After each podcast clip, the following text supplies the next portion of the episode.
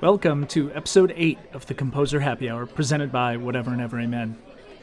Thank you so much for spending some time with us. If you're listening to the audio only version of the show, I want to remind you that the episode is also available as a video, which is really the best way to be a part of the conversation. You can find the video at www.buymeacoffee.com slash whateverchoir. Again, that's buymeacoffee.com slash whateverchoir. And if you are enjoying the show, that site is also the spot where you can show your support by buying us a beer. Your beer money contributions help to support future episodes of the podcast. Speaking of support, we have an incredible sponsor for today's episode Four Fires Meadery. They are an absolutely amazing meadery located here in Toledo, but their meads are also available for shipping nationwide. I will be drinking some of their stuff during the episode today.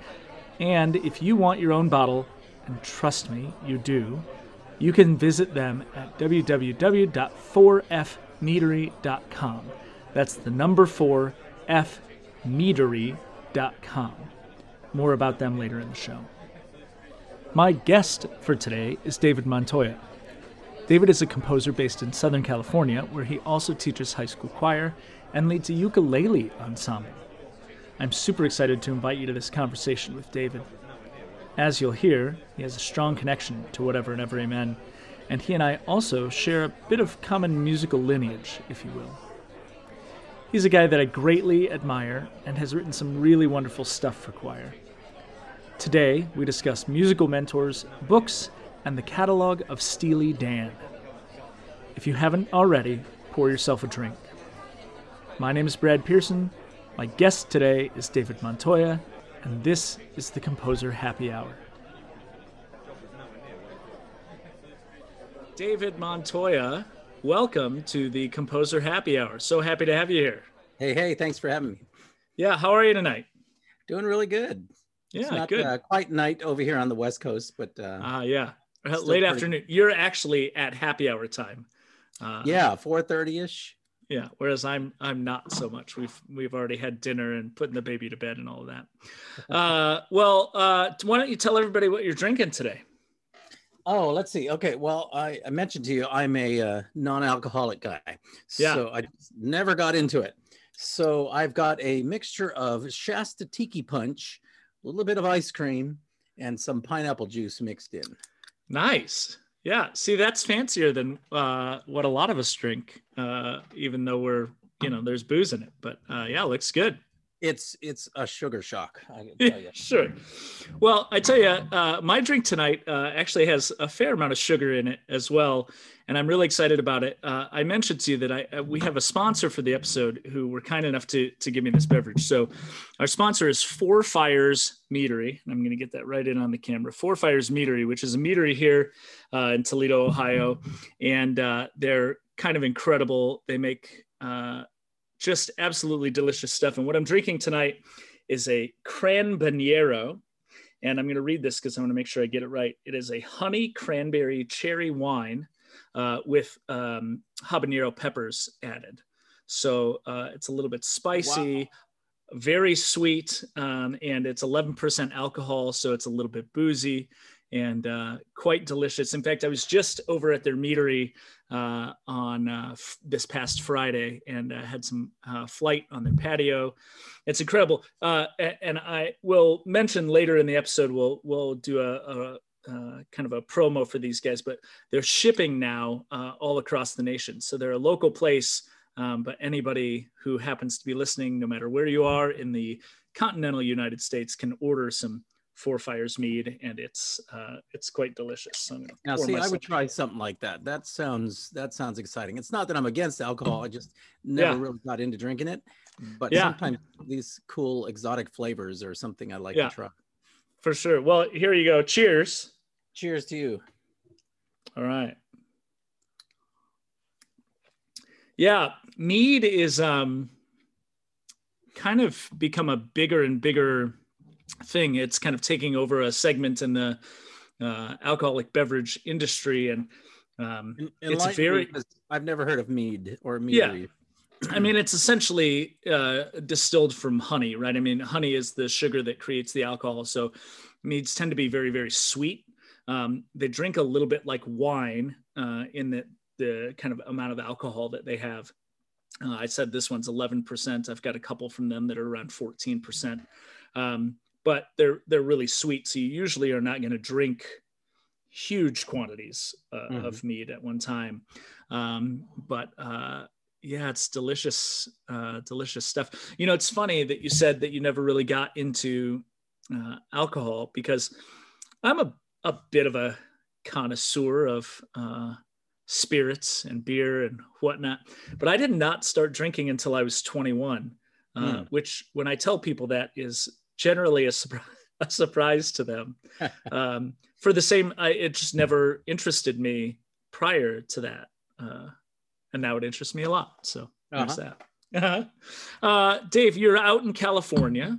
Yes. Um, are you? We were just talking to a guest for, who was originally from California on our last episode, Jennifer Jolley. Are you a sports fan? Um, I like basketball. Uh, mm-hmm. I don't have that much time to watch sports, so I, yeah. I don't often. But basketball, um, Lakers are my team, and so when it yeah. starts getting around that time, uh, I get very into it sometimes. Yeah, for sure. Well, Jen is a, a Dodgers fan, and we had some conversation about that because they they seem to be on the rise while my Cubs are uh, descending. And same with the Lakers right now. The Lakers are, uh, you know, uh, obviously not in the finals, but have played a, a pretty decent season, whereas my Bulls are uh, not very good at the moment. So uh, I'll say you know. I'll say that I found uh, Phil Jackson's mentorship for both teams. Uh, read all his books and got very yeah. into and inspired by what he had to offer to the team ethic. And I brought that, I think, to my classrooms. I always had that in my mind.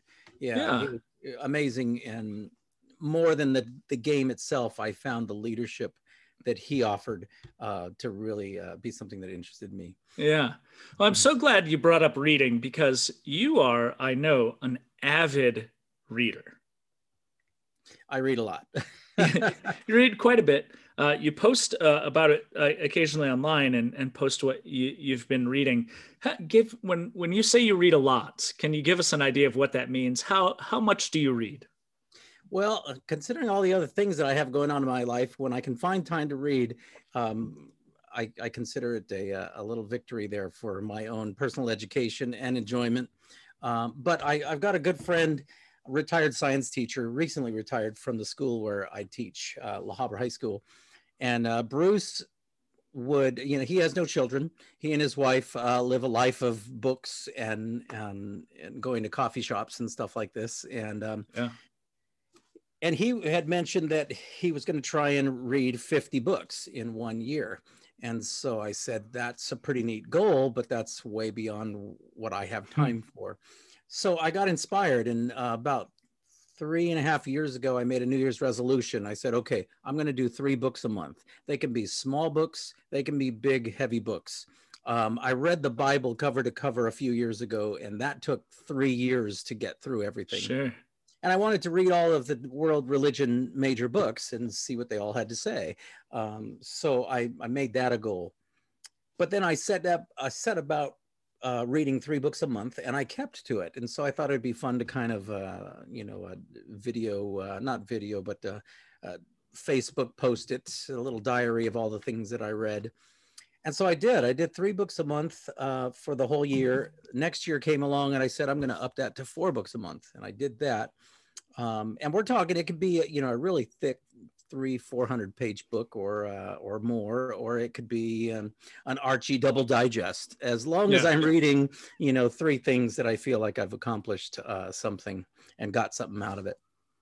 So, um, so I've been on four books for the last two years. I'm keeping that steady right now to do four books uh, for for the for the month. And nice. I've started a, little small book club with some other guys that I know, uh, most of them musicians. We started reading a Ted Gioia book. If you don't know this book, um, Ted Gioia, what is it called? It has to do. It's it's like a, a music history book mm. from the very beginning of time to what the cavemen were probably doing hmm. uh, musically. Uh, fascinating stuff, such as, you know, when they go into the caves and they find those cave paintings of animals and such, they also have noticed that those paintings are in the places of the cave that is the most acoustically resonant. Mm. So it leads them to think that maybe there were rituals going on in these parts of the caves before the hunt. Yeah. Maybe there were vocal rituals that were getting really loud and getting everyone, you know, hyped up and ready to go out and do this communal uh, thing that was going to help the whole community, stuff like that. So he takes you through a very, um, a very um, different view of music history, all the way up to modern times right now, with, um, as he mentions, devices and selling devices has become more important than the music that they're being used to sure. uh, to listen to that music on. Um, and they'll give away free music as long as you're buying our device, you know, that type of right. thing, that kind of control over what the public in general gets to hear. It's a fascinating read. Hmm. Yeah, it sounds like it. You know, it's funny uh, that you bring up early, early, you know, back in uh, caveman days. Uh, my my master's thesis, which we're going to talk about. Uh, somehow we're going to get into this uh, similar conversation I think several times uh, during our conversation today. But my master's thesis had to do with uh, just intonation and why it maybe is so efficient uh, for people to uh, sing and listen in uh, a more just intonation than equal temperament. And I wrote about human evolution a little bit in my, uh, you know, youthful pseudo scientific way, the best that I could with the research that I had. But I was reading a lot about early, early uh, people and um, uh, read a book by Steven Mithen um, that was really, really good called The Singing Neanderthals um, hmm. that talked a lot about the early days of people and how we developed language and um, how musical it, it, must have been uh, as we, um, and that maybe um, even before any words that we had a kind of musical proto language, right? That there was uh, hmm. singing uh, taking place before uh, language. So it's uh, interesting that you you brought that up. I'm going to have to get my hands on the book. Well, we've got, uh, and I'll send you the title of that. Um, I can get it for you. It's on my shelf right there, but I'm not remember the title. That was many yeah. books ago. yeah. So yeah, to finish the last uh, the last conversation, I, I try and do about 40 books, 50 books a year now, and that's become regular for the last three or four years yeah that's that's great. Now do you do you track them on do you use goodreads to track them or something else to, i'm on there too. You know i i thought you were it's funny uh, uh, you know i got the I, am on goodreads and i hadn't used it uh, for a while. And you get the emails at the beginning of the year or maybe at the end of the previous year that are like track your reading set your reading goal for 2021 and uh, so I set a, a goal that I knew that if I was only counting books that I was reading for myself that I could never achieve. And I set a goal uh, for 100 books. And that seems outrageous uh, it, until you realize that I am logging all the books that I read to my son. Uh, some of which are, are 10 pages, one sentence per page. Uh, but I, I wanted to track how many books I had, different books I had read to him over the course of the year. So that counts. Yeah, I'm gonna make my hundred book goal. Um, it's uh, I'm cheating a little bit, I think, but uh, we'll get there. Yeah, uh, you're uh, you like uh, uh, you seem to be more of an analog kind of guy than a digital guy in some ways, and I, I mean that as a, a, compliment and just something I've observed. But I, I again, I know you like to read. I I would guess I could be wrong but I would guess that you read physical copies of books almost exclusively as opposed to digital copies of books. Uh, am I right about that? Uh, a few months ago, I tried my first audiobook. I said, uh-huh. okay, I'm going to do this. You know, I take walks every day. I try and walk for 30 minutes a day, uh, sometimes with my wife. Uh, sometimes I take the dog out, and sometimes it's uh, just me listening to stuff. So I tried an audiobook. It took a while to get into the format. I like a physical copy in my hand. I like a yeah. highlighter. I like a pencil in the margins, you know, and stuff like yeah. that. So, so yeah, I, I'm more happy with the book in my hand, but it turned out to be okay. I mean, I listened to Frederick Douglass, and um, by the time I was done with it, it was like uh, my bondage, my freedom. By the time I was done with it, I was just, you know, uh, floored by what was in there and hearing, yeah, some random man's voice reading it. But it, but it was great. So I've listened yeah. to a couple of audiobooks, but in general, I've got stacks of books over here. yeah, well, you know, if you need something to listen to on your walks, I heard there's this really great podcast that somebody's put out with. I heard about that. Yeah. uh, I actually I've been listening to podcasts on my walks, um, but I I brought up uh, this uh, idea of you being a little more analog because you also correct me if I'm wrong, but you you enjoy doing puzzles. yeah, right? puzzles. Yeah, we haven't done any in a few months. Um, my middle son and I um, have this love for puzzles, and no one else in the house does. Um, but this goes back to when I was a kid. My sister and I used to love puzzles. So jigsaw puzzles, it's got to be at least a thousand pieces, or else it's not worth it. So yeah. we did about 20 during the pandemic.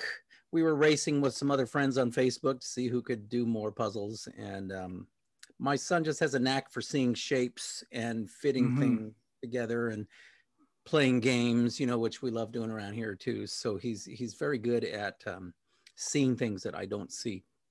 So we sit down do puzzles together, and um, we've got a stack there waiting for us, but we haven't done one in a couple of months. Yeah, it's funny because I was uh, I mentioned I listen to podcasts when I, my son and I take our walks around the neighborhood, and I'm currently finally getting to finish um, a podcast called The Bog House that is uh, from actually the first guest on this show, uh, Melissa Dunphy.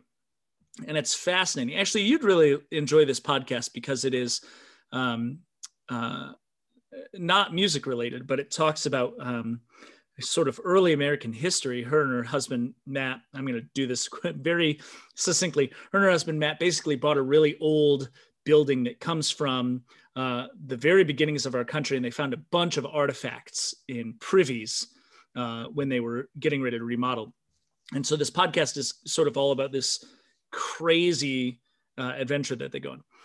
She just said on the episode I was listening to today that she loves doing puzzles, but she's so happy that she has these artifacts that she's putting together because what she hates about doing puzzles is that at the end you are left with n- nothing because you just break the puzzle and, and put it back in the box. Uh-huh. And so she's loving putting together these old kind of ceramic pots and plates because you actually have something that you've created at the end that's a yeah a tangible thing. It made me laugh because uh, I sort of enjoy puzzles in that I I like starting them and then I get about halfway done and then I never I never finish. I couldn't tell you the last time I actually finished a puzzle. but, we you know. we start to race at the end, you know, and start to hide the last piece from each other, or stuff like yeah, that. Sure. You know, who yeah. gets to, who gets to finish the thing? yeah. Uh, David, I want to let's let's backtrack a little bit because I want people uh, who don't know you or anything else about you. Uh, let's uh, start at the very beginning. Can you tell us when and where you were born? Wow. Yeah. Okay. So I was born not far from where I now live uh, in West Covina, California, Southern California, um, at the Queen of the Valley Hospital in 1968. Excellent. It was last day of 1968, which was a pretty turbulent time, I understand. Yeah. Uh, but uh, yeah, that was that was when I was born. And uh, what are your parents' names? Uh, David is my dad, and Barbara is my mother. And they were and, also both born here in Southern California. Oh, nice. And what did uh, David and Barbara do when you were growing up? My mother worked in a doctor's office um, right out of high school. Um, it was it was an interesting time. I just listened to like an hour long conversation that my wife had had with my mom about her growing up and her you know experiences in Southern hmm. California mm. as a woman of color, etc. Um, and my wife was doing a paper on it, so I was I went back and I listened to this recording. So just recently, uh, hearing her and all the things she had to say, telling about her upbringing, and she was determined to get married uh, with my father. She had met him during uh, high school, and my my grandmother said, "Well, you got to work for a year after high school, and you got to have your own car uh, if you're going to get married." My dad went off to the service, station in Germany.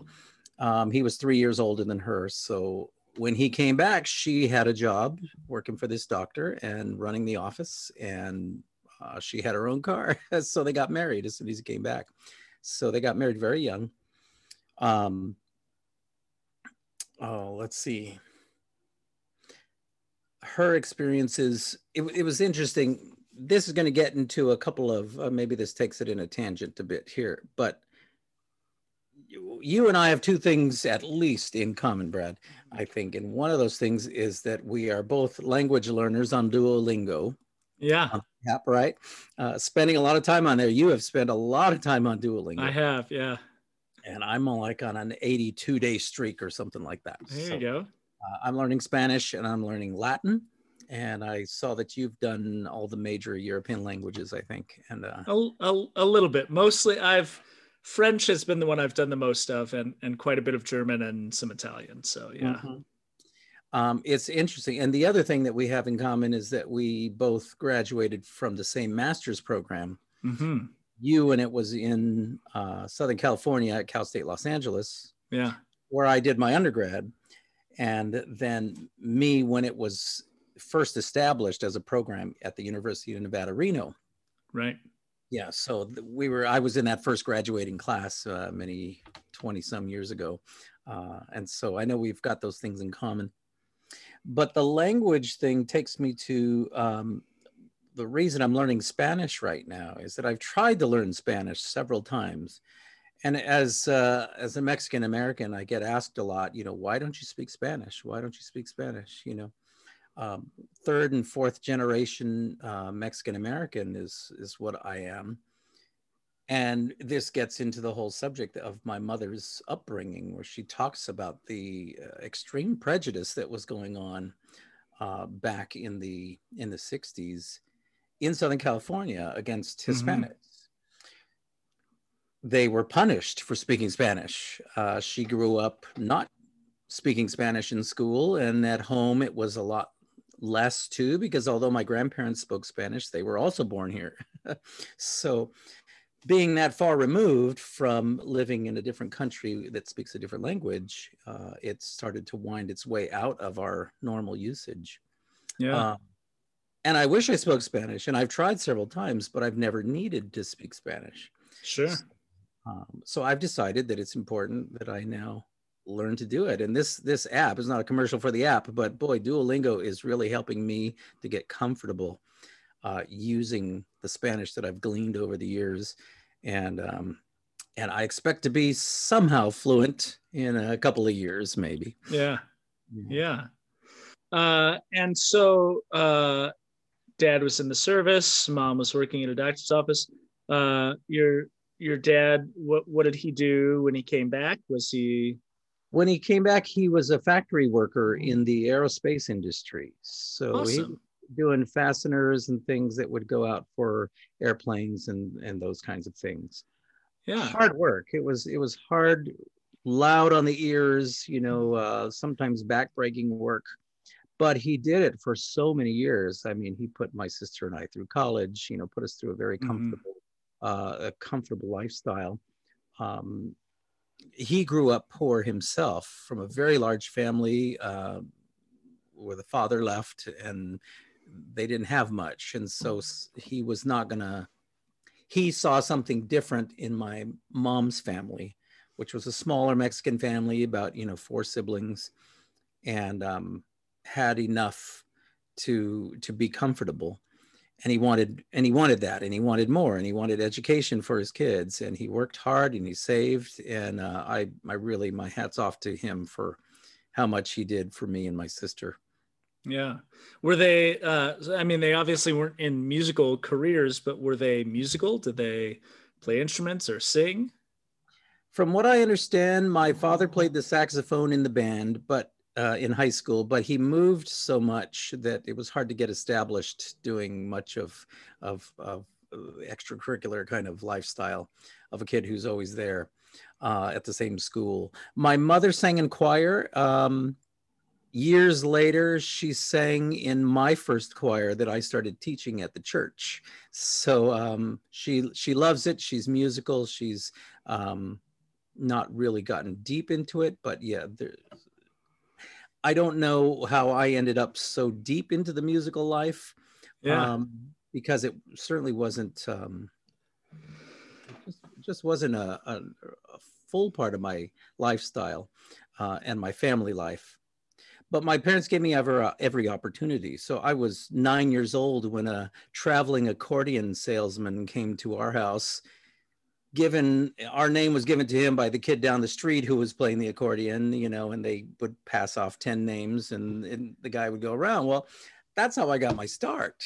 I loved it. I was is very.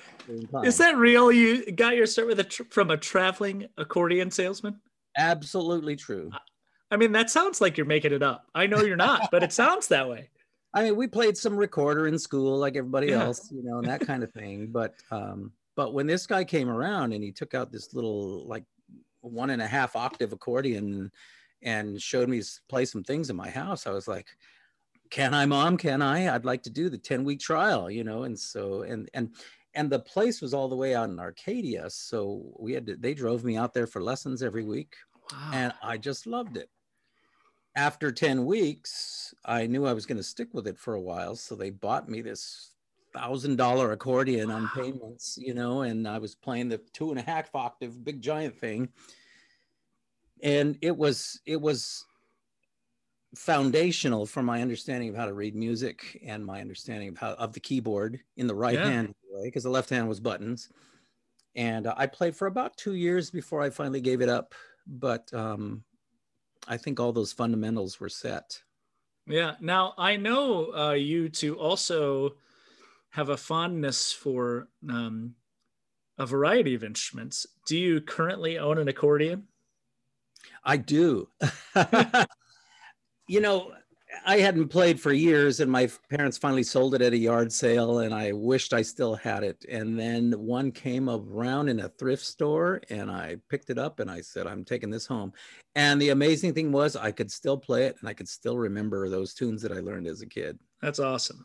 Yeah. Now, uh, I, I I'm gonna kind of veer off the path a little bit. Um, can you tell us what how many what instruments do you own? How many how many instruments? How many can you rattle off? What what what do you have? If you want me to really count them, I could say I've got you know this harmonica and that harmonica and, and get real detailed. But uh, I've got at last count, I actually made a list a few months ago. I said, you know what? How many do I have?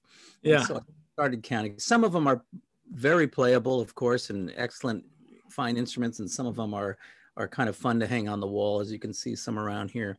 Yeah. But, um, I've I've got about 55 instruments or so. I think I recently yeah. gave some away. I've kind of come to the point in my career where I think, let's see, in nine years I can retire from mm-hmm. public mm-hmm. institution teaching and start teaching out of my house. You know, mentoring out of my house and composing all the time. Yeah. This is I'm, I'm looking forward to this time when I have um, more time to focus on those kinds of things. And I almost feel like, gee, maybe I should start giving away some of the stuff I've collected. so as yeah. my students are coming up and becoming teachers themselves, you know, I'll say, "Do you want these? Why don't you take them? You can use them, or take this stack of books because they'll they'll mean something to you on your shelf, or um, you know, take this instrument, etc." Yeah, guitar. Uh, can you uh, tell us what are some of the more unique things that you've got? Uh, well, let's see. If you can see right back there, those two ukuleles, that is a, a baritone ukulele, the, the yellow one uh, that belonged to my ukulele teacher, Bill Tapia. Bill was this amazing, um, amazing legend ukulele and guitar player who actually entertained the troops in World War One, the USO. Wow. And I met him by I bought my first Hawaii, uh, my first ukulele when my wife and I went to Hawaii for our for our honeymoon. And I saw him at a concert in Claremont and I went up to him. She goes, Why don't you go ask him if he gives lessons? And I said, Okay. And so I went and, uh, and I ended up um, starting up a relationship with him. He lived out in Westminster He passed away at the age of 103. Wow. About, gee, it's maybe been almost 10 years now. And so I would go to him and I'd take a, you know, quick half, half hour lesson with him. He played with all the jazz greats. He played with, you know, uh, Charlie Parker and Billie Holiday and uh, these folks, Hoagy, Car- Hoagy Carmichael and so he would sit there and write out a chart for me and then we would sit there and we'd play and i'd strum the chords and he'd improvise and then he'd say all right just improvise and i'll play the chords you know and it was that kind of thing it was fantastic. That was his baritone ukulele that he didn't really play that much uh, but it's got his name on it and so i bought it from him uh, years ago. Uh, so that one's kind of special to me. Yeah. This one over here on the right is an egyptian oud which is probably way out of tune, and I've played on it a little bit. It's a fretless 10 string instrument that a former student brought back for me from Egypt. I told her, if you see any ouds out there, I'm interested in buying one. If you find a dealer's name for me, send me pictures and then I'll buy it. Well, she shows up in my classroom one day with this oud and she says, Here, this is for all you've done for me. And I'm like, oh wow. my goodness. So I was very thrilled at that. Yeah. Yeah, several guitars, you know, lots of ukuleles, lots of harmonicas. Yeah, didgeridoo. You can see my didgeridoo up there. Uh, uh, stuff like that. And so, how do you get from uh, uh, an accordion from a traveling salesman to becoming, uh, you know, going into music education? How, I mean, where does what happens that that that's the trajectory? That's a very good question because I did not take up music again until I was in late high school. Yeah. So, you know, my main job right now is I'm, I'm a choral director. I'm a choral right. guy. So I, I teach high school choirs. Um, but I was never in high school choir.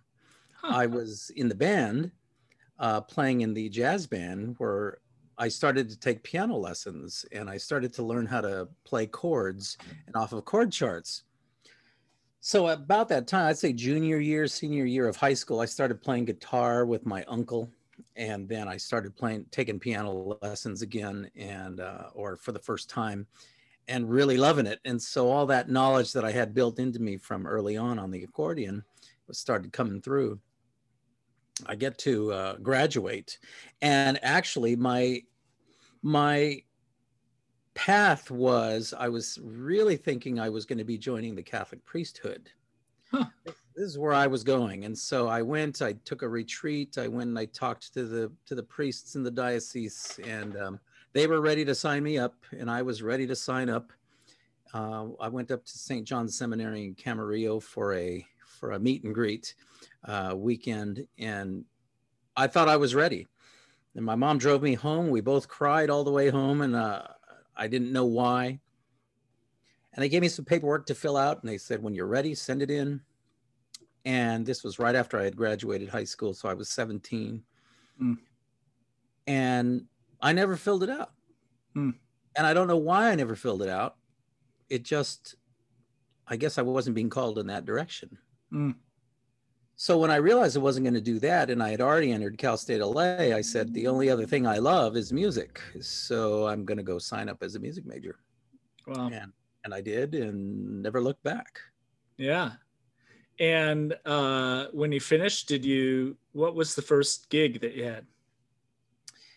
I was okay so i was learning a whole lot during college and i had a knack for it and a passion for it because yeah. it was you know all of a sudden i'm singing in a four part choir singing uh you know this the Ingegneri um tenebrae factae sunt which i absolutely adored and um singing in latin in four parts for the first time in my life and hearing all this harmony i mean i'd been singing in the church choir but that was more of like a band uh, so we would do harmonies but we weren't doing like you know four part choral music and um, it was a very enlightening exciting experience for me um, so I went to the um, I went to the uh, teacher, uh, Dr. Fowles, God rest his soul, and uh, I said I want to be a music major, and he says, "Okay." I said I want to I want to study composition, mm. and he says we don't have a composition major, so we'll put you down as a vocal major.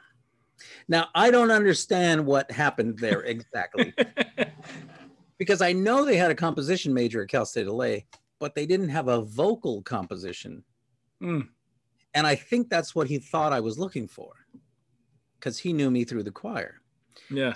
So, and I didn't know any better. So I'm like, well, okay, sign me up. And we signed it. And he promptly retired right after that. now, he was a sweetheart of a guy and he taught me all about Gregorian chant. I learned so much from him about it, doing workshops and things after. Uh, after he retired, sang in a choir that he had that was all Gregorian chant. We wore robes and everything and, and performed, and it was a lot of fun. And he was one of those uh, teachers that kept up on me to see how I was doing as the years progressed. Mm. Uh, so I really appreciated him for that. Um, passed away a number of years ago. Um, and I became a vocal major. So now I'm a vocal ed major because I'm so late in my own history that I feel like it's a little too late to say I'm going to go out and be a professional performer. So I'm fine. I'll go teach. That would be nice. I can be around music all the time somewhere along the line, my teachers started saying, you know, you could really become an opera singer if you wanted to, because you've huh. got you've got the pipes, you're young enough, and um, if you want to go that direction, change your major to BM, Bachelor of Music. And I said, okay. So I did, and at least I would get to take more classes and learn more, and I was excited by that. So I did. Towards the end of all of that, and I'd already done my first recital, my junior recital, uh, the school got a call saying we need a replacement teacher in the middle of the year in February at this junior high teaching choral music and general music. Do you have anybody that could interview? And so my uh, teacher, Dr. Tom Miyake, uh, he gave them my name and I went down and auditioned and lo and behold, I got the job. But I didn't have a degree yet. I wasn't I wasn't finished because I was a BM. Yeah. So I went back to the school. I said, This school wants to hire me in February, like, you know, a month from now. And um, they said, We'll expedite your paperwork. They were great about it. They returned me to a BA from a BM because I had already finished the BA requirement. Yeah. They passed the paperwork, shoved it through, got me on an emergency credential, and away I went. I was now a choral director. That's great. And, uh, and I thought I would. How- yeah, go ahead. I thought I would do that for a while, and that would be a stepping stone to maybe opera singing, to maybe something else, you know.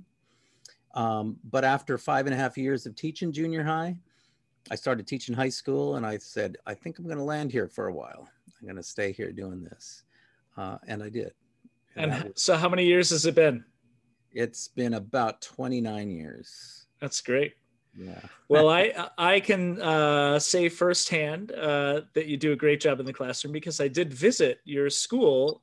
Uh, boy, I don't know how many years ago that would have been now, but uh, when you were teaching I, high school. When I was teaching high school out in Las Vegas, we were doing a uh, must have been a Disneyland or Knott's Berry Farm uh, trip and a heritage festival down in in LA or Anaheim, and we swung by the school and my kids sang, and I don't remember I think that maybe we came on a weird day, and I don't, I don't remember if your students sang for us or not. Um, but I remember we got we we visited the classroom, and it was it was great that you had us out, and um, yeah. So I, I've I've been to your classroom, which is a, a pretty cool thing. Yeah.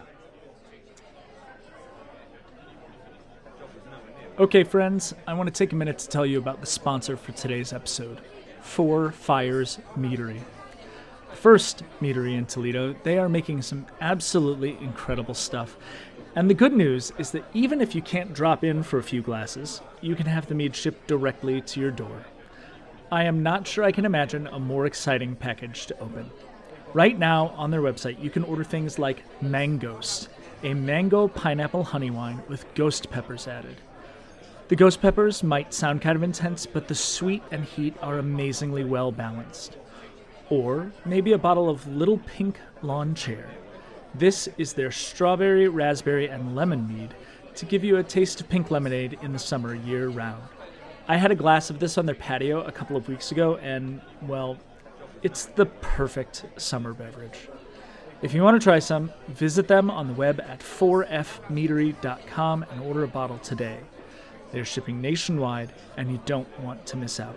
Again, that is the number 4fmeadery.com to order your bottle today. I also hope you will show them some support on social media at Four Fires Meadery on Instagram. It's a great follow. Buy some mead, you won't regret it. And now, back to the conversation. All right. So, Dave, we were just talking about um, you being a, a, classroom teacher and that you'd been teaching for quite a long time, high school choir. Um, when uh, when did the first composition happen? Uh, I mean, I know that there were probably many compositions happening all the time, uh, writing music, but um, what was the first thing that like got published or was a performance by a group that wasn't yours? Well, you know, this goes back to my accordion days as far as my my desire to put notes on the page. Yeah. Or at least words and chord symbols, you know, when I was playing guitar. It always seemed to be something that that drew me.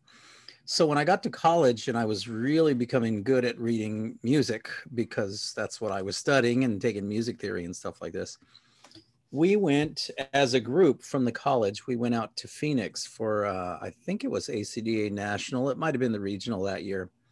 In phoenix we went and i heard so many things that just set me on fire. I, mm. I had never heard music like that before. Uh, among those groups was the tapiola choir kids choir from finland mm. which i still have that cd and still love to this day. It was um, unbelievably good.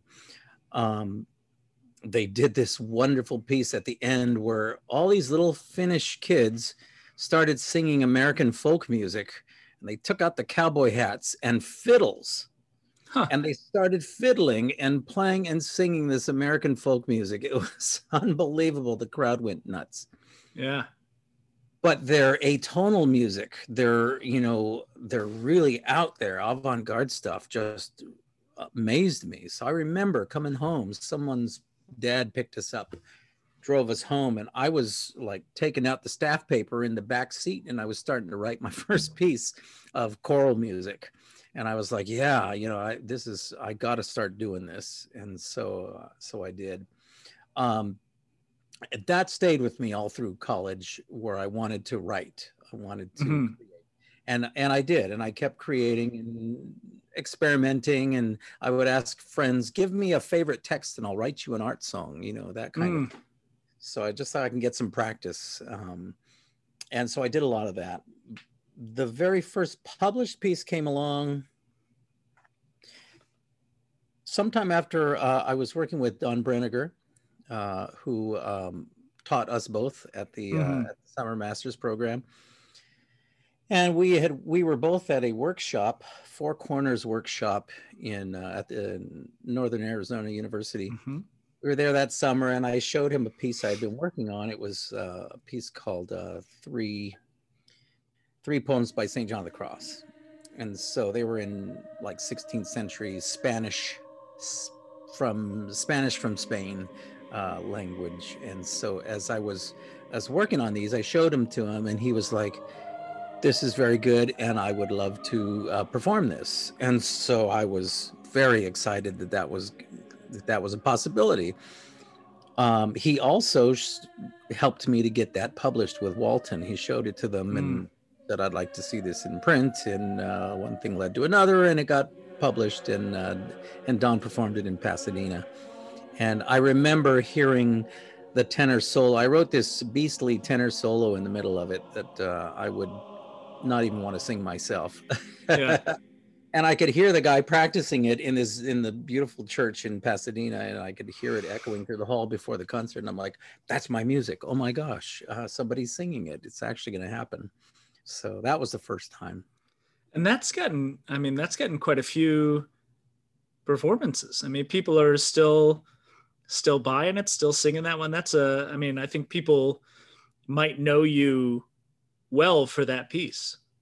Well, it was nice when I, I found it on a CD once. Uh, it was Louisiana State uh, University Acapella Choir. Yeah. Uh, we were at a conference somewhere, and one of my friends uh, said, "Hey, look, you, know your piece is on this CD." He did two of the movements out of the three, and that was very exciting for me to to see it was out there. I don't know if it's selling anymore. Uh, the piece that ended up selling a ton and lasted for a long time was my African processional, uh, mm-hmm. uh, Jambo Rafiki Young group. Um, that piece went all over the world. It was very exciting for me. And, and now and then I'll, I'll, Google it or YouTube it and I'll see groups doing it from China and groups doing it from, you know, uh, all, all, the way up to the United States um, Air Force singing sergeants there's a video of them singing it on the steps of the Capitol building. And I'm like, holy wow. cow. yeah. That's super so cool. Mm-hmm. Uh, now, uh, because you were not a composition major in college, and that was maybe not. While I, I because I, I I know you enough to know that you were always probably writing things and creating and and um, that your first compositions weren't when you started composing per se, mm-hmm. Um, but uh, because you maybe didn't have some of that formal training in college exactly the way you would have if you'd been a composition major, have you taken on any major uh, kind of mentors or, or people who have helped guide some of your process as a composer uh, post college, later in life? Oh, absolutely. And um, and so here's my little story I like to tell. Eric Whitacre and I were sitting on a bus in Long Beach one day, and we were going to an ACDA student symposium. We both had a work that was going to be performed. He was, I think, at the University of Nevada, Las Vegas. Mm-hmm. So they were down for the, the symposium, and I was at Cal State LA. And so we're both taking a piece that we had written to have it read by the convention and to present it at the the, this group of ACDA student chapters. And um, from there, you know, Eric focused on composition and, you know, got his degrees in composition, and that was everything he was doing. For me, I went the education route. Um, and I was ensconced in teaching and composing when I could. So our two trajectories kind of, you know, his shot up and mine went nice and slow but steady, you know. Yeah and it's still going that way because i'm still teaching and got other responsibilities and all you know but but composition has been a main focus of my music making ever since i was mm-hmm. that nine year old kid trying to create stuff on my accordion um, my two mentors i've got two uh, one is wa Mathieu who i know you're very familiar with and I, mm-hmm. I believe you've talked with him haven't you mm-hmm. you had some conversations with him on the phone um, yeah master teacher, uh, wonderful, uh, wonderful influence in my life. And my music is what it is because of him. Uh, he's he really took me to the next levels.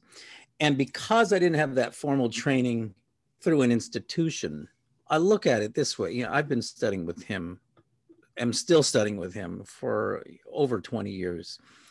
And and it's had a profound effect on what I do a lot of the basics that you might that you might get in an institutional program you have to pursue it yourself.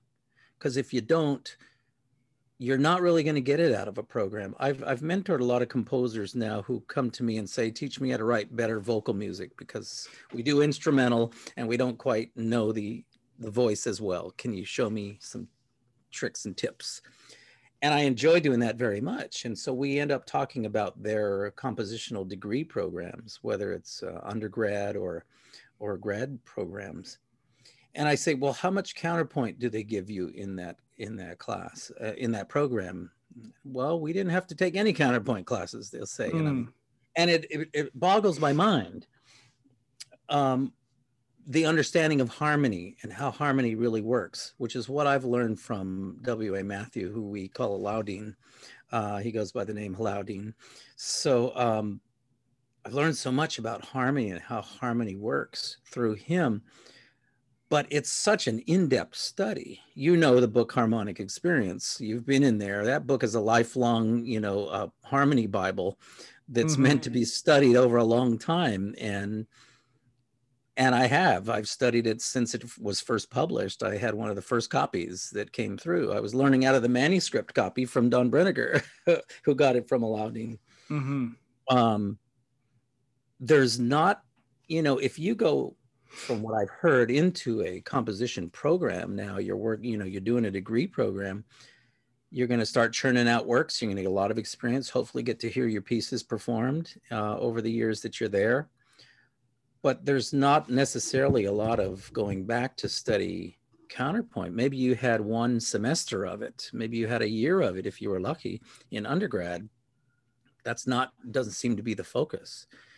So with Allaudin and with my second mentor George Heussenstamm, I'll talk about him in a minute.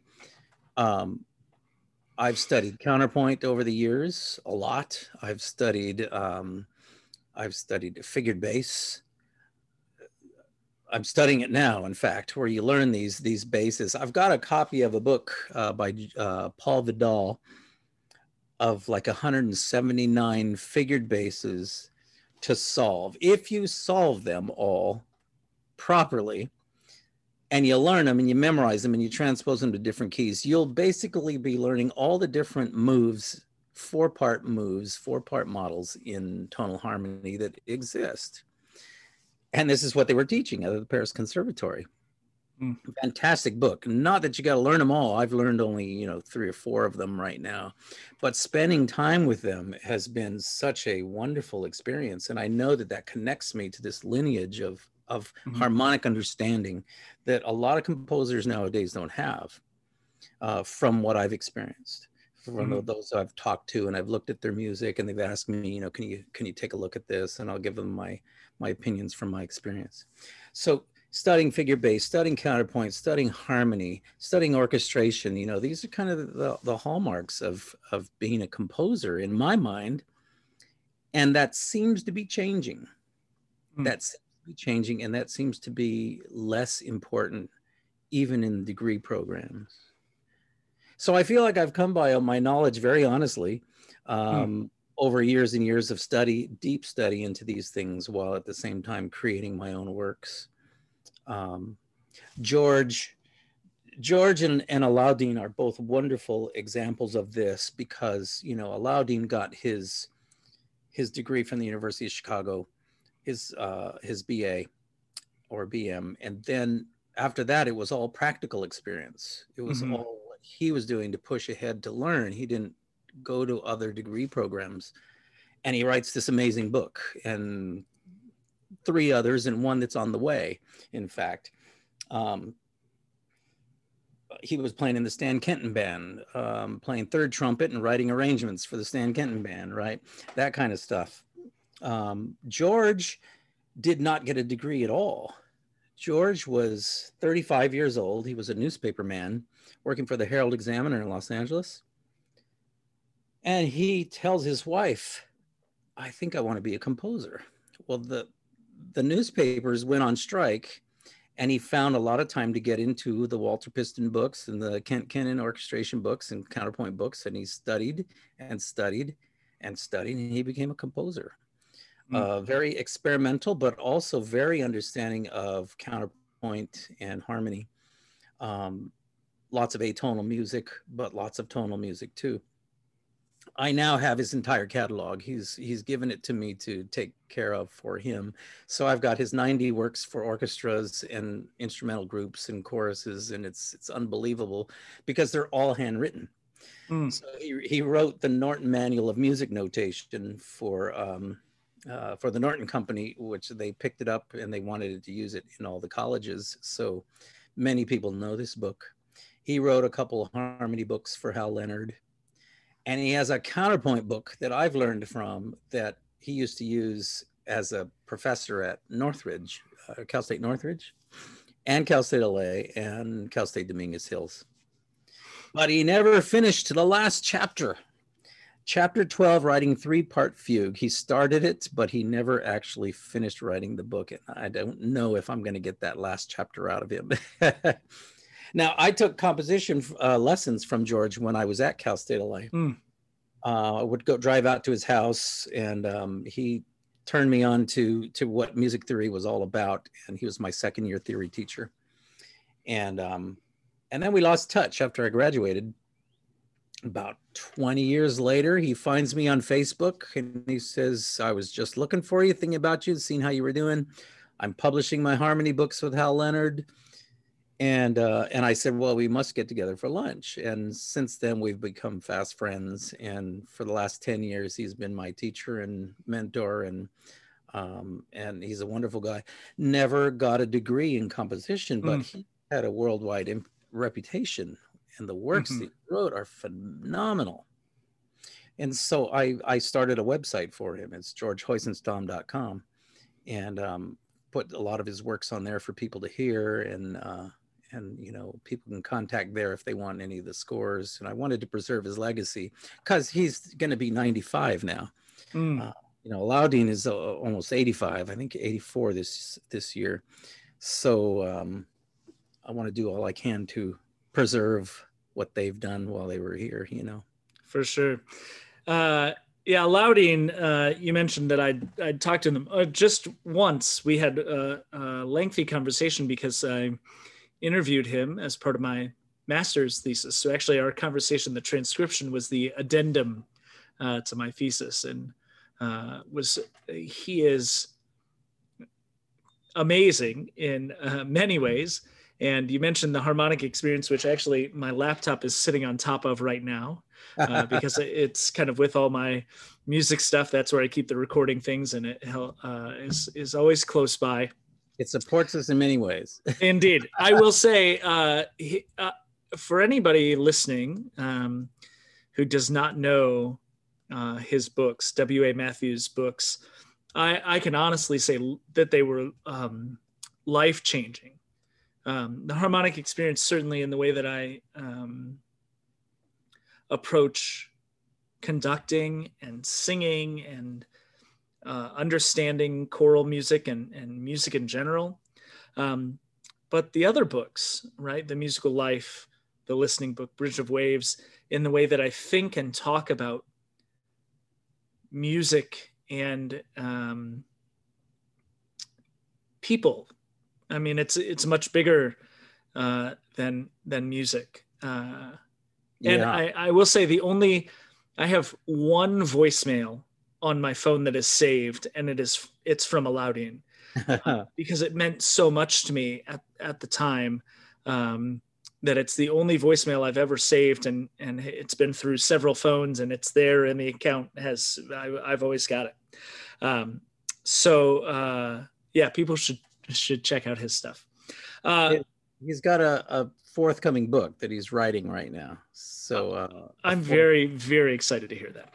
Yeah, it's like it's similar to those other three. It's it's essays about music, which mm-hmm. he's so eloquent when he writes these. Um, I keep several copies over there on my piano and give them away as gifts all the time. Uh, Harmonic Experience is the big, you know, magnum opus. Yeah. But uh, these are these smaller books are wonderful, wonderful reads. I have also given them away as gifts to former students on several occasions. Mm-hmm. Yeah. You know, um, sometime in the in the process of us working together, when I started taking lessons with with Allaudin, it was I, I started to offer my services on Finale. And I said, Would you like mm-hmm. me to? Do you have anything you'd like me to set for you? Well, his music can, like his piano music, can be insanely complicated. Yeah. But essentially, I used to, I used to barter lesson time for finale time. And we eventually came to an understanding. He said, Look, I've got so much music and I'm going to have so much more as the years go by. So I'll just teach you for free whenever you want and you be my uh, my engraver for life whenever I need you. that's that's a great deal. yeah, good, good. Well, speaking now, I want to get back more into uh, your music, mm-hmm. and mm-hmm. I want to talk about. You know, I told you beforehand there were a couple of things that pieces of yours that I specifically want to talk about, and obviously because they're near and dear uh, to my heart. Um, mm-hmm. so I want to talk a, a little bit first about songs of fatherhood. And because you're a father now too. I i am. I am a father now and have you uh, listened to them since you became a father? I have not sat and listened to them all the way through since i've become a father but i i have i think about them quite often mm-hmm. um, because whenever I think about uh, whatever and ever amen as a um, project, as a as a thing that exists, uh, and this podcast, for those of you who may not remember, is sponsored by Whatever and Ever Amen. Uh, uh, Whatever and Ever Amen is my sort of um, so sort of professional uh, vocal project, we'll call it. And um, uh, we were fortunate enough to premiere this wonderful work of yours called Songs of Fatherhood. And um, it is something that I am so proud to be a part of because it was um, just a great, it came at the right time for me with the right people. And it was, uh, an, uh, I thought, a really good performance. And we got a great recording of it. And it's a piece that has meant a lot to me. So I, I think about it often, mm-hmm. and I have been meaning to carve out some time to just sit and listen uh, again. But of course, with a, a one year old, finding time to sit and do anything is hard to come by. Um, but uh, why don't you uh, tell folks a little bit about the genesis of the piece um, and uh, how it came to be? And this is a one of my pieces. Very, I mean, I love all my pieces, but this is a near and dear to my heart one. Also, uh, I felt it was me writing about something that I had uh, plenty of experience with at that time. You know, this was, gee, is it almost ten years now? Uh, when did we do that? Um, I think uh, 2013 or 2014. Because the original piece let's remember that yeah, you asked me to write a piece for your uh, doctoral recital. Yeah, that uh, so I think that would have been in 2012, and then Songs of Fatherhood would have come in 2013, if I if I'm remembering correctly. And I was at a point in my composition where I was tired of writing three to five minute pieces, and I felt I needed to do something more substantial. Uh, as a choral person, we often write three to five minute pieces. And so I wanted something uh, else. And when you asked me to write the piece, I was very excited. Um, and so I wrote, I, I, started searching through the books of, of uh, poet Bill Wallace, uh, my friend from Los Angeles, who had recently performed a bunch of my pieces at his church because mm. Bill, Be- Bill Beelin, uh, Bellin uh, had decided to do, he was at the Unitarian Church in Los Angeles and decided uh, he wanted to do a, a, day of my music. So I was very excited by that. And Bill Wallace, literature teacher at LA Valley College, um, also had been an opera singer in Germany uh, mm. when he was younger. Um, he was singing in the choirs, so he got familiar with my music there. Sent me a stack of books of his and said, maybe you would consider setting some of my music to some of my poetry to music and so I was at the same time you asked me to write a piece. So those two uh, things converged, and and I found the piece Asher's Moment. It was the moment of his son's birth that he was describing in beautiful detail, wonderful, wonderful imagery, and um, that he had written just after the birth had happened. He next day maybe sat down with paper and, and tried to describe the hmm. experience of becoming a father that way. And um and that piece moved me and my kids were still pretty young so i was like i'm going to write this and i did and you performed it. And at some point bill and i started talking and i said you know what do you think uh, about making a set of songs? And maybe brad would perform those with his group and so we all kind of agreed that that's what we were going to do and i and i told you uh, that i'd be writing a set of three songs one based on birth one on adolescence and then another one that would be the letting go of your children eventually. And uh, you said yes we'll do it. We'll put a concert together. We'll make it happen. Yeah i was I, I mean i was foaming at the mouth. I was so excited because frankly, when I asked you to uh, contribute the first piece, I think I basically said, I have nothing to offer you except my gratitude and a performance. But would you consider writing something? Because I was a grad student with no money, uh, but wanting to do something exciting, right? Wanting to do some new music. And so we we did we sang and it, um, it you know it, it was an okay i think first performance. But when you came back and said hey there's going to be some more music would you do it? I mean i was elated and and was was thrilled with that. So uh so you you offered some more pieces. So i got the two pieces. I found more poems in bill's books. And i told bill you know what we're missing here is uh is adolescence. The, the set, it doesn't feel quite right. Um, do you have any poems about adolescence? And he said, well, let me see. And if I, if I can't find one in my books, I'll, I'll write you one. Uh, sure enough, he wrote one. Um, and I said, and I called you or I emailed you and I said, So, Brad, I know you have a rehearsal schedule already and you're doing three of these pieces. Can you add a fourth? And you said we'll make it happen. Uh, always always uh, the optimist and uh, and always available. I, I, really appreciated that. And so i wrote the piece and um, got it to you and it was not an easy piece. Um, hmm. but then i looked at it and i was i was actually showing the set to my mother. And um, i said i was thinking of adding a fifth to this set. And so she goes and i go but i thought it might be too morbid. It's the father passing away um, and she goes, That's not morbid at all. That's the life cycle. That's the perfect way to end the set. And I said, Oh my gosh, can I dare call Brad again? and I did. And I said, Brad, would you be able to fit in a fifth piece if it was kind of him like, you know, not terribly difficult? And you said, uh, absolutely, we'll make it happen. And uh, and I called Bill and I said, Bill, I need a hymn like text um, for the passing on of the father and the passing of the torch to the son who is now the father. And um, and bill said i'll get right on it.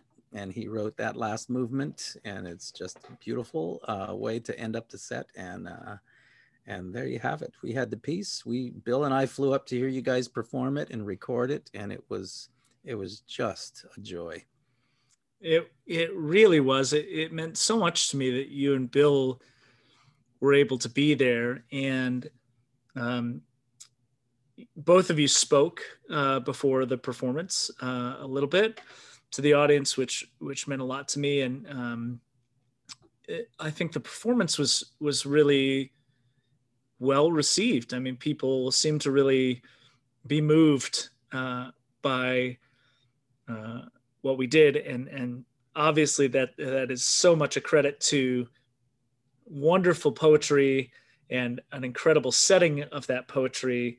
Um, and uh, we were we were humbled and honored to perform it. And then we were fortunate enough of course to go back and um, get a, a, good solid um, you know recording not a live recording but a real recording and that. Uh, my selfish shameless plug is that that is available uh, for streaming and or purchase on spotify and apple music and anywhere else you can uh, find your music. But uh, one we're really um, really proud of. Uh, there are some really clever and wonderful things in in that set of songs. Um, can you talk about uh, uh, the in the last movement, uh, there are a couple of things in the very last movement that I think people will uh, really enjoy, and one is um, maybe quoting some other music, uh, and then uh, you have a, a, a, funny thing you do with the words uh, at one point. Uh, and you can maybe tell people about that. I, I, I'm sure. I hope you know what I'm talking about in both of those instances. Yeah, absolutely. The first one, I, I knew I wanted to put a, a J.S. Bach quote in there somewhere. Mm-hmm. And I didn't know exactly how to do that. I had heard some guitar pieces that quoted Bach um, that I that I loved, and um, of course, for me, the end all be all of musical composition happens to begin and end with Bach. Um, and some would disagree, but for me, it's he's been the most influential composer in my life. Um, so I wanted to quote him in this larger piece that I was writing, which ended up about maybe 20 minutes long. This set, 15 to 20 minutes, and and so I was listening to some Bach cantatas. There's a group um, is it the what was their name? The the Trinity Wall Street Choir. Do you know this group? I don't think so. I think it's the Trinity Wall Street Choir. I think that was their name, and they did the Bach uh, motets. Exquisite recordings of these pieces, just unbelievably good. Uh, the tuning is amazing, and I was listening to them and I was following the scores and I was, um, you know, as we uh, nerdy music types do. And so I was looking at the text and the text of one of them, I forget, I forget which motet it is, but the text said, as a father uh, cares for his, for his little child. And I said, there it is. There's the quote. Uh, mm-hmm. So I took that and I used it and I sewed it into uh, the middle of that third of that last movement, the 5th mm-hmm. movement. And I, I, think it worked out well. In fact, one point if, for a bar and a half or so, it's like exact quote of four mm. part out of Bach. Uh, other ones kind of weave it in and out uh, here and there. Um, I try to explain to my students this is not plagiarism. This is honoring. Yeah. this is showing an homage to somebody that means a lot to you, and anyone who is um, well versed in music is going to recognize that as as Bach's music, not mine. Um, so there was that one. At the end, I'm trying to remember the exact text, but Bill says he worked it into the poem, and I didn't hear it until later. Yeah. After it was written and you performed it, um, it's talking about the the um, the photograph that's left of the father and there's this click sound in the text and that ch, it's a ch sound. Yeah, it's the word is catch. Catch. Yeah, mm-hmm. like you, they caught the image of the father on this this photograph that allows you to remember him. And right when it's the ch, you know that that was the clicking of the of the camera. Yeah. And I honestly didn't hear that until after you performed it. And I yeah. was like, son of a gun. And I asked Bill about it, and he said, yeah, I put that in there. well, and I don't think uh, we didn't know at the live performance either. I don't think we'd caught it. And then I, I think we must have, you and I, prior to the recording session, had had talked, and you said, and you knew you caught this, and I went, yeah, yeah, yeah, yeah, I caught mm-hmm. that. um, but uh, then I, I same thing. I said it to the singers. You know, I said, "Oh, and you guys, of course, all knew you caught this, right?"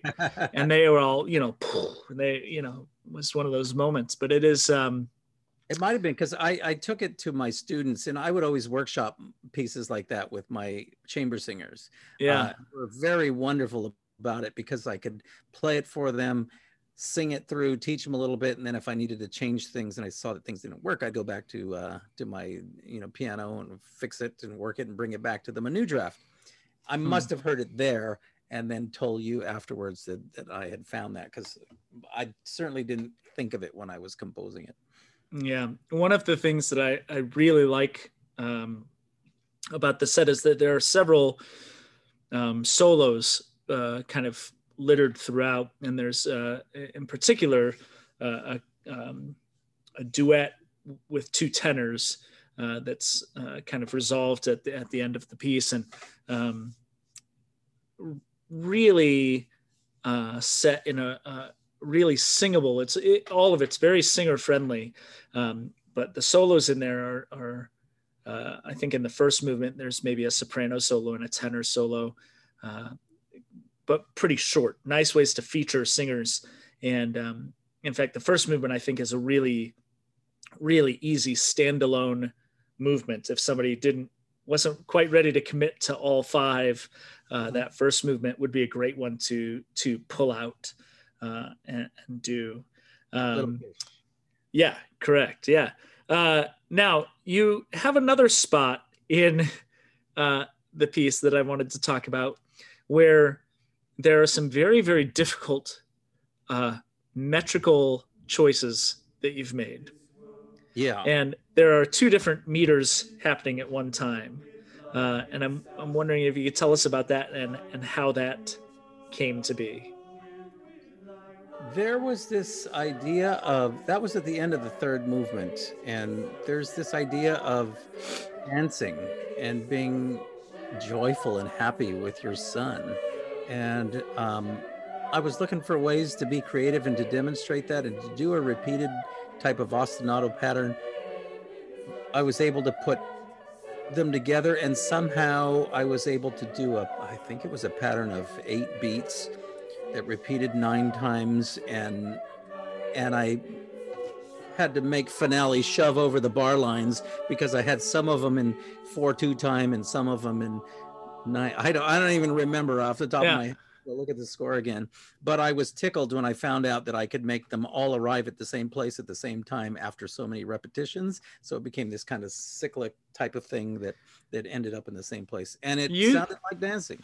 It and it does, and it it is easy uh, the two parts individually, right? So if you have the tenor and basses just singing together, that kind of gets into a groove, and you go, "Oh yeah, this no problem, we got this." And then you have the sopranos and altos singing together, and kind of gets into a groove, and hey, no problem, we got this. And then you put the the parts together, and it, it was a real challenge for us. And I remember. early in the process, uh, before I had seen this piece, we were emailing back and forth, and you sent me a real funny, cryptic email. And I don't remember exactly what it was, but it was something like, something like, uh, and I, I have a question for you. When does four plus four equal nine, or something, something like that? And it, I, it made no sense to me at all. It made me laugh, but I didn't know what you were talking about. Uh, and then I, of course, I got the piece and, and it, it made perfect sense. Um, but it, it does evoke a lot of dance. And I think that was one of the, uh, we, we had three rehearsals, I think, by the way, before we did this concert. And mm. that section was uh, probably what we spent the most dedicated time to because it was a challenge. Wow. And some of the singers, I think, were real frustrated at first because it was hard. And, and, um, I won't say this is true of all singers, but sometimes singers like things that just sing easily the first time, and when they have to work, they can get frustrated uh, if it doesn't if it doesn't come together right away. Um, and so some of my singers, I think, were were feeling a little bit um, overwhelmed by that section.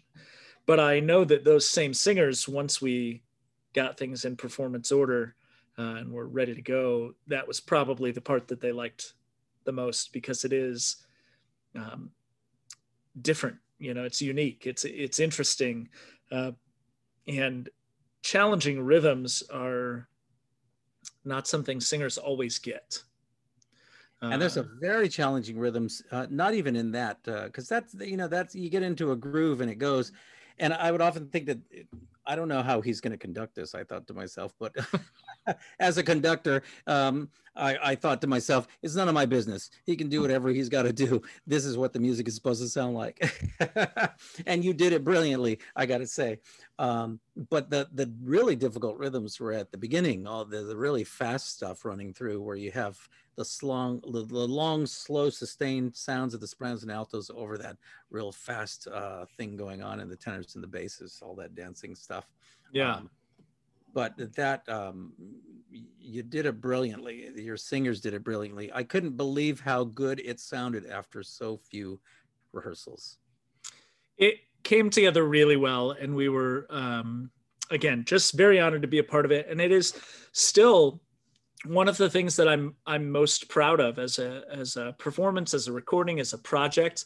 Um, you. you. know, feeling like it was collaborative uh, because we did. We talked um, through a couple of the rehearsals, and and uh, I know that there was a spot. Um, I don't remember if it was in the first or second movement, but there was a spot where the harmony gets built up, maybe in fifths, kind of stacked fifths, and the um, bass, baritone, and tenors uh, in your original draft all entered in one spot. And I said, we're we're not getting this, um, you know, uh, second, fifth, or you know, whatever it was.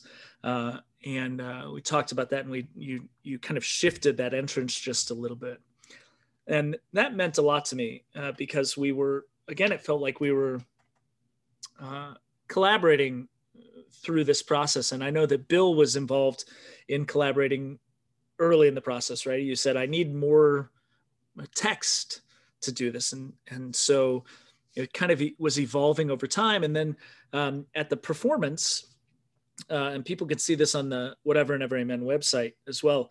Uh, we actually had some artwork done to accompany the pieces, and that was a an, an artist uh, that I met through a friend named Lorado who uh, she uh, did different unique drawings for each one. And so our program that day was a 11 by 17 with all the text and these drawings on it.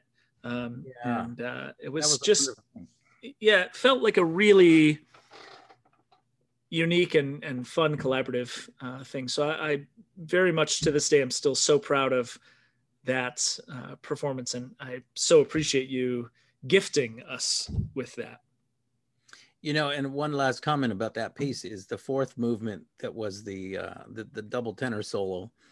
Um, that duet between the dad and the son, um, I don't know if it came off that well in live performance, but the recording is brilliant, and the recording is exactly as it's supposed to sound because the the choir is is you know doing these Indian syllables in the background, the sa re and and I don't know if that was tough on the Sopranos to stay up there that long, but um, but they did it, did it brilliantly and so beautifully in tune. Um, and the way you can hear every word and every note of those of those uh, that tenor duet, it's just I, I love listening to that that movement because you captured it so brilliantly. Well, thank you. Uh, so for everybody who's listening, who is obviously now just rushing to go and find this piece to program with their choirs. Uh, they can find it on musicspoke.com, uh, right? Yes. Uh, and purchase it. I think all the individual movements are available for sale by themselves, or they can buy the whole thing. Um, and you can hear uh, what we think is a pretty nice recording up on uh, Spotify. It's on the whateverchoir.org website, and uh, hopefully people will listen. So, uh, another piece that I was so fortunate uh, to get from you and be able to prepare with uh, singers is called Peace is Every Step. Uh, and I'm hoping you could tell us a little bit about that piece and where that one sort of came from. Yeah, let's see. Peace is Every Step is um, maybe more of a meditation than a concert work, I think. Um, I was uh, asked to write a piece for the Choral Arts Initiative Brandon Elliott uh, in Orange County does amazing, amazing, phenomenal work with with his singers and with a lot of um, new composers, commissioning composers all the time. And they were having their five year uh, anniversary. And one of the singers, who was a good friend of mine, um, he said, "I've got four Brandon said, I've got four composers already. We need a, a fifth. And my friend uh, Lorraine, who was in the group, she said, oh, you got to ask David Montoya. So, uh, so he did, and I was terribly excited to be able to write for that high caliber group. And um, and I told him, okay, so I think I'm going to be writing a piece based on a Catholic prayer that my mother uh, is close to, and I think I'll be writing it for uh, for her birthday, her 70th birthday. I've never written her anything, so I think I'll do that and I started to work on it, and Brandon liked the idea, and he said that's going to be great. It was all about light. Um, it was the concert theme was all about light, and so I set to working on it. But somewhere along the line, I got onto this Thich Nhat Hanh poem. Uh, I had just written a, a larger work for harp and choir and baritone solo called Our True Heritage, based on a Thich Nhat Hanh poem, and um, I was excited about writing for the harp, uh, which that was the first time I had done it. Um, and I started to work on this this text. This piece is every step. And so at some point, we're getting near the deadline when the composition is due. And I went to Brandon. I said, "Well, I promised you a, an a cappella Catholic prayer piece, and I think I've got an accompanied by harp a Buddhist four part piece and seven, eight part piece." And so they had already had plans and so he said well i think we wanted the original piece and so i said okay uh, he goes why don't you finish because Peace is Every Step was coming along faster than than the piece that I was supposed to be finishing for Brandon. Mm. So he says, "Why don't you finish them both? Send them both to us, and we'll we'll pick one to do for the premiere." And I said, "Okay." Uh, agreed to that, and I sent him both. Well, he ended up choosing Light of Mary, so Peace is Every Step uh, didn't get its performance at the time. And uh, i was a little disappointed because i was excited and that was the one that i had really been working hard on. But light of mary came out um, came out quite um, quite well i thought and i was very excited by that one too. And i was excited to be able to give my mother a premiere by a top-notch group that she could go and attend and mm-hmm. sit watch and listen to and she was very moved very thankful for it all uh, and we got a great recording of Light of Mary. So I think that's when I sent you Peace is Every Step, and I said, uh, "What do you, th- you, think you can get this one going?" And uh, and you did, and and uh, it's a tricky piece. It's it's in seven four, I think, and the drum beat just continues steady underneath it the whole time. Uh, very softly while the harp and the singers kind of come in and out over this meditative text and I put in the notes on on the score that it would maybe be a good idea to um, end the first half of a concert with that piece and don't have any applause at the end. Just let people file out after it's over and and take a little break because it's you know it, it's so calm and meditative. I think it's it's a tricky piece, but I think it's so meditative that applause would just kind of kind of uh, break the mood at the end. Mm. Yeah. It's a, a, lovely piece. Um, you mentioned that you were uh, with Our True Heritage and then going into this piece kind of early in your process uh, writing for harp. Uh, that Our True Heritage was the first time you'd written for harp. Well, I had not conducted uh, harp before, right? mm-hmm. um, and it it's tough when you're talking uh, you know working with an instrument that you don't have the the language for i mean it's a hard enough i think as a choral director conducting any instrument that you don't play um, to sometimes find the language to use or um, how to convey your thoughts you know uh, uh, a, a, quick digression here uh, when i was in my undergrad uh, at unlv somehow I never took any instrumental methods course. You're so not yeah, so I never ever ever have played any brass, woodwind, string instrument of any kind. and I don't know of any uh, undergraduate program where that happens. I'm sure it doesn't isn't still that way at UNLV. I'm not even sure that it was that way at the time, um, or if I somehow squeaked through um, uh, without doing it. But um, you know, so I, I, I have just don't have any uh, facility for any of these other instruments. Um, but harp was the same way, and and you know, so there's symbols in the harp writing that I didn't fully understand what they meant, and uh, you know, was our harpist Nancy was uh, really kind and and wonderful and helped me uh, through some of that uh, process, but. Uh, harp is a, a tricky thing. What what brought you to the harp for our true heritage, and what was it about that that uh, you wanted to use again? You know, uh, I was commissioned to write a piece for the Contra Costa Chorale in the Bay Area. Uh, they were having their 50th anniversary, and they wanted to hire two composers.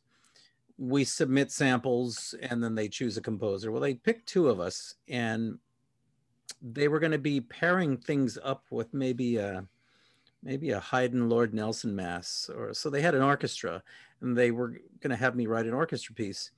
Um, didn't work out uh, to where I had the time to get it all going. And at some point, they said, "I tell you what, why don't we put your piece in spring, and we'll do the other composer in the fall with the orchestra?" And I said, "Okay." and they said but we're not going to have the orchestra anymore. And i said okay i understand. That's that's okay. Um, so i'm sitting at my son's orchestra concert. They both played at diamond bar high school in the orchestra there. And this is the kind of high school that is performing uh, the first movement of Mahler's Second Symphony at, at a high school. And the conductor had, there's two harps in this. So the conductor had both harps on either side of the conductor's podium, not in the back where you usually see them. So I'm sitting there listening to Mahler, which um, I said earlier that Bach is the is my guy. Uh, Mahler is my second guy. Uh, mm. If hmm. you're going to get into romantic orchestrations and colorings and uh, themes, you know he's it for me. and I and I've loved him since college. And so I'm listening to the second symphony and I'm seeing how simply Mahler used the harp in that movement. I mean, simple, you know, bum, bum, bum, bum, just s- simple. And I'm thinking, why are there two harps there? It doesn't even need to be two harps, but they're right there in front of my face. And so I'm like, I should try and write for harp. Maybe I can write this piece that was supposed to be an orchestra piece. I write a piece for harp instead. And I made a bunch of phone calls, including to the conductor, and we got an agreement that uh, I, I, could pick a harpist. I knew of one, a friend of a friend, who would teach me about the harp.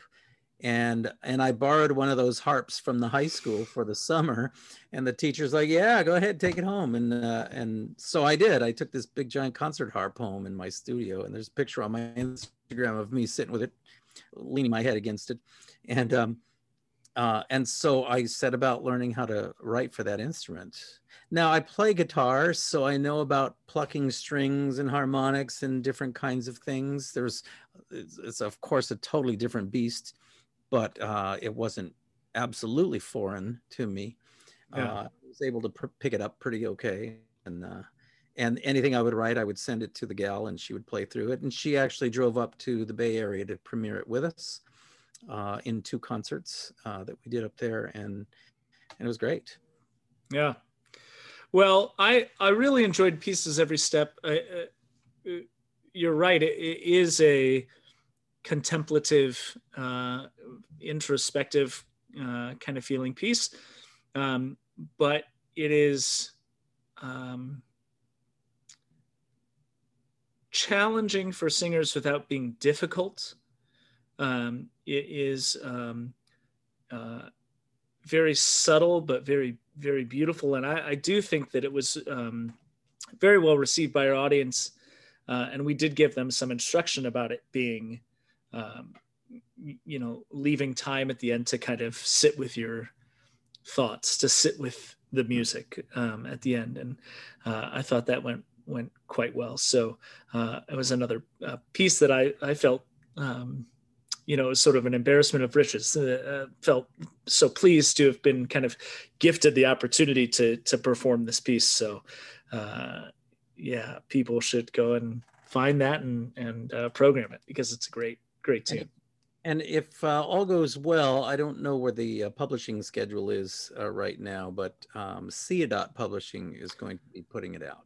Excellent, excellent. Well, we'll when it uh, when that does happen, you let me know. We'll send out a link and attach it to this uh, episode of the show. So, uh, I want to ask you some things unrelated to music. Uh, well, unrelated to your compositions, um, and uh, just some maybe quick hitter kind of stuff. Uh, what is your uh, favorite meal? My favorite meal is plain old pizza. Yeah. I can eat pizza. I say I could eat it every day, but of course it's uh, not good for my stomach or yeah. my health. But I, I just love it. I, I do too. Do you have a favorite uh, a favorite place that you go? I do. My favorite place was a place in Temple City, California. It was called Mama Petrillo's.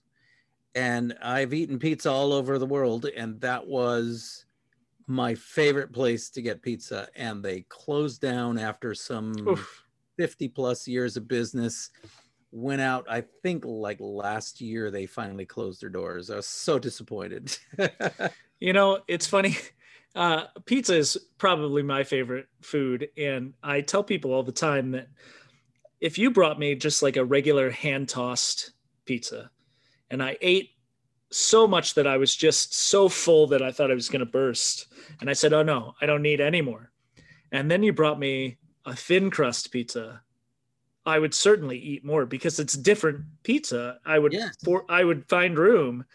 I too love pizza in all uh, its shapes and forms. Um, who is your favorite rock band? And am I correct that it is Steely Dan?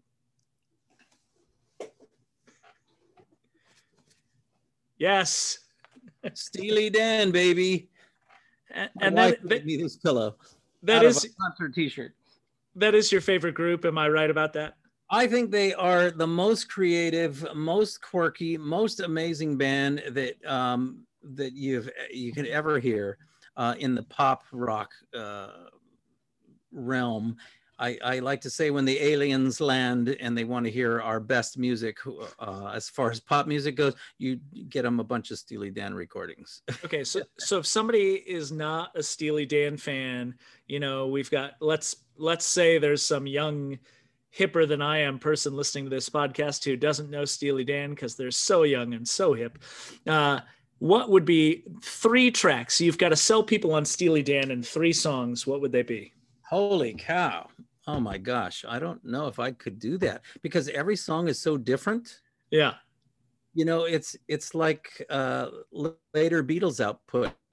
Every song is unique, different instrumentation, different uh, ideas, different sounds. It's not a four instrument band uh, yeah. with a with a lead singer. It's it's everything's different with the best players. But okay, uh, if I have to narrow some down, uh, I think uh, Kid Charlemagne has some of the best guitar playing you'll ever hear. Melodic, beautiful, mellifluous. It's just incredible. Um, if you go to um, the caves of Altamira, going back to uh, what we are talking about, the caveman paintings. This is a rock song about caveman paintings. and the and the brass on there is unbelievably good. Um, and then if you want a standard that uh, that you can hear on the radio, even it would be Peg, which just has such a bouncy beat. It's so fun to listen to. Oh, it's just every song is just. I know you could go on and on. Mm-hmm. Uh, do you? I I know that we were talking at the very beginning about the fact that you read a lot you enjoy puzzles and and that you might do uh, both of those things and compose more if you had a little more free time. Do you watch tv are you a consumer of television media? Uh, yes i watch plenty of tv now in the last year when uh, we were all in our quarantines and stuck at home were you binging things? Do you binge watch television? At times i'll binge watch. Um, last summer my sons and i made a goal to watch the entire series of Land of the Lost from the 1970s. Uh huh. Marshall, Will, and Holly on a routine expedition. Do you know this? Did you ever see this? I haven't seen it. It still holds up. it's about a family, you know, getting transported to the dinosaur days and stuff like this. And and we watched it like in two days. We saw like three seasons. Uh, binge yeah. watched that. It was fun. and anything that you're watching currently or recently that you're uh, a fan of? Currently, my youngest son and I are making our way through The Simpsons. Uh-huh. Uh, we're on season ten. Season ten out of like I don't know, thirty some seasons. That's a lot. So, yeah. Uh, and it's a lot of fun to explain to him all the references, all the social references that he doesn't uh, wouldn't get otherwise. So uh, that's fun. My wife and I are watching Breaking Bad, which is unbelievable. This show. Um, is it your just, first time? I wanted to see it for a long time. My first time through it. Yeah, that's a good one. And that's it's, a good it's one. incredible. My goodness. Yeah. Well, speaking of older, and, um, I'm trying to get. Yeah, Sorry, go ahead. Go ahead. Oh, I'm also making my way through the Cosmos series with Neil deGrasse Tyson. Yeah, very good. Every episode I just love. There's so much there to absorb. Well, I was going to say, speaking of space and older shows, I uh, I committed to watching quite a bit of Star Trek uh, uh-huh. recently. This is uh, so I remember when I was young. Um, at some point, we would go in and would watch i remember very vividly watching star trek in my with my dad in my parents bed like all the kids would pile into the bed and watch Star Trek. And this was when uh, the Next Generation was on, so I don't know how old I was at, at the time. Um, but I'd seen lots and lots of episodes of it, and then had seen uh, a few episodes of Deep Space Nine and a few episodes of Star Trek Voyager. Well, I went uh, and I decided when uh, COVID happened and we were on lockdown, and I had a newborn baby at home and wasn't leaving the house for anything. Uh, I had a lot of time to watch TV, and uh, so I started watching Star Trek: The Next Generation, and I watched all seven seasons of that, which is like 250 episodes, and then I watched all seven seasons of Deep Space Nine, which is 250-ish episodes, oh. and I'm now on season five of uh, Star Trek Voyager, and I'm embarrassed at how much uh, television that I've watched, considering I watched many other things besides that. But it has been a wonderful, a wonderful undertaking, um, and is uh, uh, if if you're into that kind of thing, it's a great. It's been a great experience to just sit and watch them, you know, in order from start to finish. Mm-hmm. Um, so that's been my my biggest television project of the last year and a half or so my lengthiest television watching project is uh, Seinfeld, which I've watched with my boys over and over again. My wife says, "Why is the same channel always on in our house?" Yeah. but we make Seinfeld references constantly around my house. My boys and I, they just we find it hilarious, and I think it's just a brilliant show. It's it's such a genius show. You know, my wife's watching Friends with my other son, and uh, I say Friends is good and it's entertaining, but Seinfeld was genius. There was there's yeah. a difference there. It's like I Love Lucy. It's like uh, The Simpsons. You know, there's something there that's different than everything else on television. Yeah, when they change the things that come after them, right? I mean, there's uh, those those game changers that uh, when they happen, nothing is the same after that. Yeah. Uh, so yeah, Dave, uh, thank you so much for taking some time to sit and talk with me. Um, you know, I was so looking forward to this conversation because I do have such a uh, personal connection uh, to some of your music, and you know, with um, all of the people that I've had an opportunity to talk to. I've performed some of their music and worked on some of their music, but um, boy, you, your your stuff's got a real special place in my heart, and I hope that people uh, listen to this episode, and I hope they go and check out your music because uh, it is um, beautiful and deserves way, way, way more performances, and uh, so hopefully people will check it out. Thank you, Brad. That that means a lot to me. That makes me very happy. I really, yeah, really for sure. Uh, do you have any uh, of your beverage left somewhere sitting over your shoulder there? Well, there might be a little bit left in here. There's a well, that's a little bit's all you need. We'll say cheers. Cheers to you. All right. Link.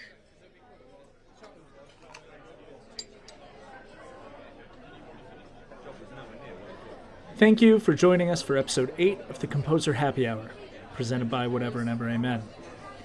Thank you to my guest, David Montoya, you can visit him on the web at montoyamusic.com to see all of his published and non published scores, and there's a lot of great stuff there for choirs at just about any level and voicing. I especially recommend checking out his Songs of Fatherhood, which are just absolutely lovely.